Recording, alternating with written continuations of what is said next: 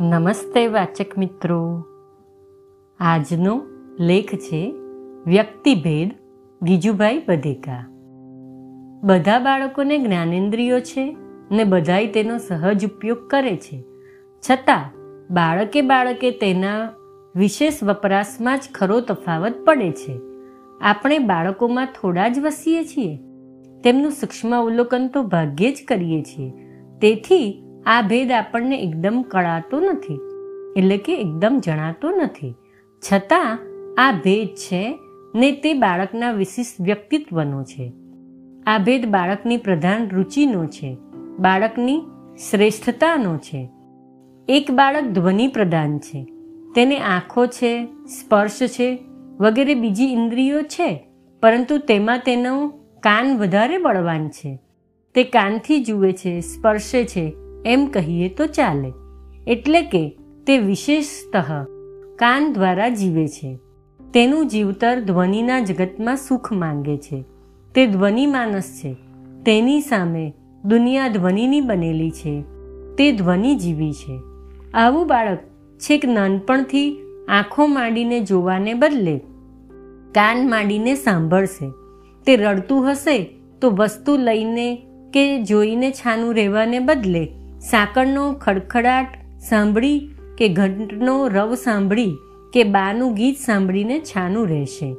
જરા મોટું થતાં તે માણસના અને પશુ પંખીઓ અને પદાર્થો વગેરેના અવાજો તરફ વધારે આકર્ષાશે. તેવું બાળક છાપરે, હોલું બોલતું સાંભળીને કહે છે, ઈ શું બોલે છે? તે કાગડા અને પોપટના અવાજનો તફાવત વહેલો જાણે છે. ઘણે દૂરથી આવતા ને આપણા કાનને ન સંભળાતા અવાજો તેના કાને અથડાય છે. તે કહેશે, ગાડી બોલે છે, મોટર ચાલી, કોઈનો પગરવ સંભળાયો. તે બેઠું બેઠું ઠામ વાસણ કે પથરા કે પદાર્થો ખખડાવતું જોવામાં આવશે. તેને એકબીજા ઓરડામાં પેસારી ઘરના ઠામોના અવાજ કરી બતાવશું, તો તુરત જ તે કહેશે કળસો વાગ્યો, તરભાણું વાગ્યું, થાળી વાગી, વગેરે. આવું બાળક ગાન કે વાદ્ય તરફ સહેજે આકર્ષાય છે. મંદિરના ઘંટને વારંવાર વગાડવા ઊંચું કરવા કહે છે. વગેરે અનેક બાબતો આપણે જોઈ શકીએ. આને ઇયર માઇન્ડેડ કર્ણમાનસ એવું નામ આપી શકાય. આવું બાળક પદાર્થોને ધ્વનિ માટે તેને ખરીદે, રમકડામાં તે પાવો, સિસોટી કે એવું લેશે. ઘરની રમતોમાં તે કંઈક મનને તૃપ્તિ મળે તેવી ગોઠવશે, જેવી કે વાજાવાળાની રમત વગેરે. બીજો નમૂનો વિઝ્યુઅલ માઇન્ડેડ ચક્ષુ માનસનો છે. ચક્ષુ માનસ બાળક છેક બાલ્યકાળથી જ પોતાનો બધો વ્યવહાર આંખથી ચલવે છે. રૂપ અને રંગ એ એના પ્રધાન આકર્ષણો છે. ગોળિયામાં સૂતું સૂતું તે ગોળિયા પરના મોર, ચકલી ને પોપટના રંગરૂપની સામે જુએ છે ને જોઈ જોઈને હસે છે. માના ચહેરાની ઓળખાણ પહેલી પડે છે તેથી તે અજાણ્યાને જટ ઓળખીને તેની પાસે નથી જતું. જરા મોટું થતાં ને બોલતા આવડતા તે રૂપ રંગની વિશેષતાવાળી ચીજો ભેગી કરે છે. ખૂબી તો એ છે કે તે જ્યાં ત્યાં જાત જાતના આકારોને કલ્પે છે. આકાશના વાદળા જોઈ તેમાં હાથી વગ કે કંઈ ને કંઈ જાતના આકારો બનાવે છે. ભીતે ગાર ઉખડી ગઈ હોય, પાણી કે દૂધ ઢોળાયું હોય ને તેને લીધે દેખાવ થયેલ હોય અમસ્તી રેતી કે ધૂળ ઊંચી નીચી પડી હોય ને આકારો બનતા હોય, ત્યાં તે કેટલાય આકારો દેખશે અને દેખાડશે. ભાઈ ભાઈ, જુઓ તો આ મગર જેવું લાગે છે ખરું? એ આ તો ડુક્કરના મોઢા જેવું છે. આ રોટલીનો ખૂણો શિંગડા જેવો છે. આ બટેટું દેડકાના બચ્ચા જેવું લાગે છે. જો આપણે બાળકો જુએ છે અને બોલે છે, તે તરફ જરા ધ્યાન આપીશું તો આવું આપણને ડગલે ને પગલે જણાશે. આવા રૂપરંગ માનસ બાળકના જ્ઞાન સંગ્રહાલયમાં કેટલા બધા રૂપોની યાદી હોય છે? આપણને થાય કે બાળકે બાળકે જાત જાતના પથરાના જુદા જુદા આકારો ક્યારે જોયા હશે? ક્યારે એણે ઝીણા ઝીણા જંતુઓને અને પતંગિયાઓને એટલા બધા ધરી ધરીને બારીકીથી જોયા હશે કે તેને તેની નાની નાની બાબતો ધ્યાનમાં અને સ્મૃતિમાં છે? પણ તેમજ છે એ તો હકીકત છે. તેને રૂપરંગમાં એટલું બધું યાદ રહે છે. તેનું કારણ એ છે કે તેમાં તેને રસ છે. તેમાં તેનો જીવન વિકાસ છે. તે વસ્તુ તેને દિનરાત સ્પર્શે છે. તે વસ્તુમય છે. તેને બીજી બાબતો યાદ ન પણ રહે. તે સાથે સાથે ધારો કે કર્ણમાનસ ન હોય, તો ધ્વનિઓ યાદ ન રહે. સ્મૃતિનો આધાર રસ છે. હરેક મનુષ્યને જેમાં રસ હોય, તે જેટલા પૂરતો હોય, તેટલા પ્રમાણમાં તેને તે વસ્તુ યાદ રહે છે. તેથી જ રૂપરંગ માનસ બાળકની સ્મૃતિ તે બાબતમાં અદ્ભુત લાગે. ત્યારે સ્પર્શ માનસ બાળકની સ્મૃતિ સ્પર્શના પદાર્થોમાં અદ્ભુત લાગશે. સ્પર્શ માનસ બાળક સ્પર્શના પદાર્થોને બારીકીથી હાથ ફેરવીને જોશે.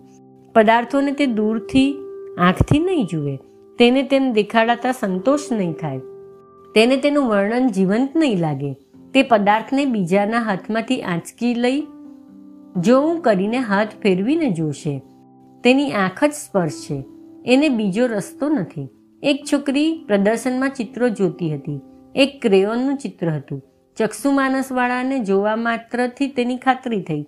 આ છોકરી જ્યારે તેને અડીને સ્પર્શથી જાણ્યું, ત્યારે સંતોષ પામી. ત્યારે તે ચિત્રની ખૂબી સમજી ને તેને આનંદ થયો. બાળકોમાં કેટલાક એક કાંખે બેઠા બેઠા બધું જોતા આવશે. બસ તેમાં તેમને તૃપ્તિ મળે છે. બીજા ગાડીમાંથી કે કાંખેથી હેઠા ઉતરીને જાતે હાથે તપાસીને જોશે, ત્યારે જ જમશે. સ્પર્શ માનસવાળા બાળકો કોઈના લુગડાને અડતા, જ્યાં ત્યાં ધીરે ધીરે હાથ ફેરવતા કે લપસતા જોવામાં આવશે. તેઓ ચિત્રો જોશે તો ચિત્રની ફરતી આંગળી ફેરવશે. દ્રષ્ટિથી નહીં, પણ સ્પર્શથી તેના ઉપર ફરી વળશે. આવા બાળકો વાજુ વગેરે સાંભળતી વખતે તેના ઉપર હાથ મૂકવાનો આનંદ લેવા જાય છે. આમ, બાળકોમાં ભેદ હોય છે. કોઈ ચક્ષુ માનસ હોય તો કોઈ સ્પર્શ માનસ હોય છે. આ ભેદો તેની વિશેષતાના છે. દરેક સાધારણ બાળકની જ્ઞાનેન્દ્રિયોને મન હોય તે સર્વનો ઉપયોગ કરે છે. પણ પ્રત્યેક બાળક કોઈને કોઈ એક કે બે ઇન્દ્રિયોનો વધારે ઉપયોગ કરે છે. તેનું મન તેના વ્યાપારોમાં અન્ય ઇન્દ્રિયોના વ્યાપારો કરતાં વધારે આનંદ લે છે ને રોકાય છે. આનું કારણ મનુષ્યના અંતરમાં છે. જેના બીજમાં સમર્થ ચિત્રકાર છે, તેની સામે દુનિયા રૂપરંગની બનેલી રહે છે. જે સંગીતની છે, તેને દુનિયામાં ધ્વનિઓ જ માત્ર છે એમ ભાસે છે. દુનિયા એમની એમ જ છે, પણ તે એકને જીવન છે, જ્યારે બીજું તે પ્રત્યે અંધ કે બધીર છે. સમધારણ ઇન્દ્રિયો અને સમધારણ મનવાળા બાળકને સર્વ ઇન્દ્રિયો વાપરવાની અનુકૂળતા હોવા છતાં, જ્યારે તેના રુચિભેદે તે વિશેષ પ્રકૃતિનું દેખાય ત્યારે તેને ઓળખવાની ને તેવું તેને સ્વીકારવાની પ્રથમ જરૂર છે. હરેક શિક્ષણ પદ્ધતિમાં ઇન્દ્રિયોની ટ્રેનિંગનો અવકાશ અગત્યનો છે. પણ તેથી વધારે અગત્યનું વિશેષ પ્રકૃતિને વિશેષ માર્ગે જવાની અનુકૂળતા કરી આપવાનું છે.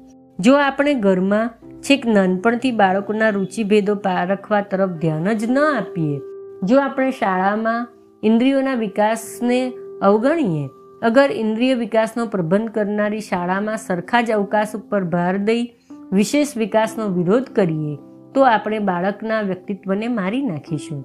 મનુષ્ય એટલે તેનું શરીર, ઇન્દ્રિયો, મન વગેરે ઉપરાંત તે પોતે તેનું વ્યક્તિત્વ. એ વ્યક્તિત્વ એકબીજાનું જુદું જુદું છે. વૃક્ષે વૃક્ષે વ્યક્તિત્વ જુદું છે. બી ફેરે વ્યક્તિત્વ ફેર છે. અંદરના બીમાં રહેલ વૃક્ષત્વને સંપૂર્ણ કરવામાં વિકાસ છે. એમ જ મનુષ્ય પરત્વે છે. વ્યક્તિત્વની સંપૂર્ણતાના માર્ગે જવું એટલે વિશ્વાસમાં આગળ જવું. વિશેષતાને સંપૂર્ણતાએ પહોંચાડતા કોઈ ભક્તિ માર્ગે, કોઈ જ્ઞાન માર્ગે, કોઈ કર્મ માર્ગે, કોઈ સમર્થ ચિત્રકાર થઈ, કોઈ સંગીતી થઈ, કોઈ ગણિતી થઈ પોતાને પૂર્ણ કરશે. માટે આપણે બાળકનું વિશેષ વ્યક્તિત્વ તેને જોઈને જાણીએ ને તે સિદ્ધ કરવા અનુકૂળતા અને મદદ આપીએ. અસ્તુ. નમસ્તે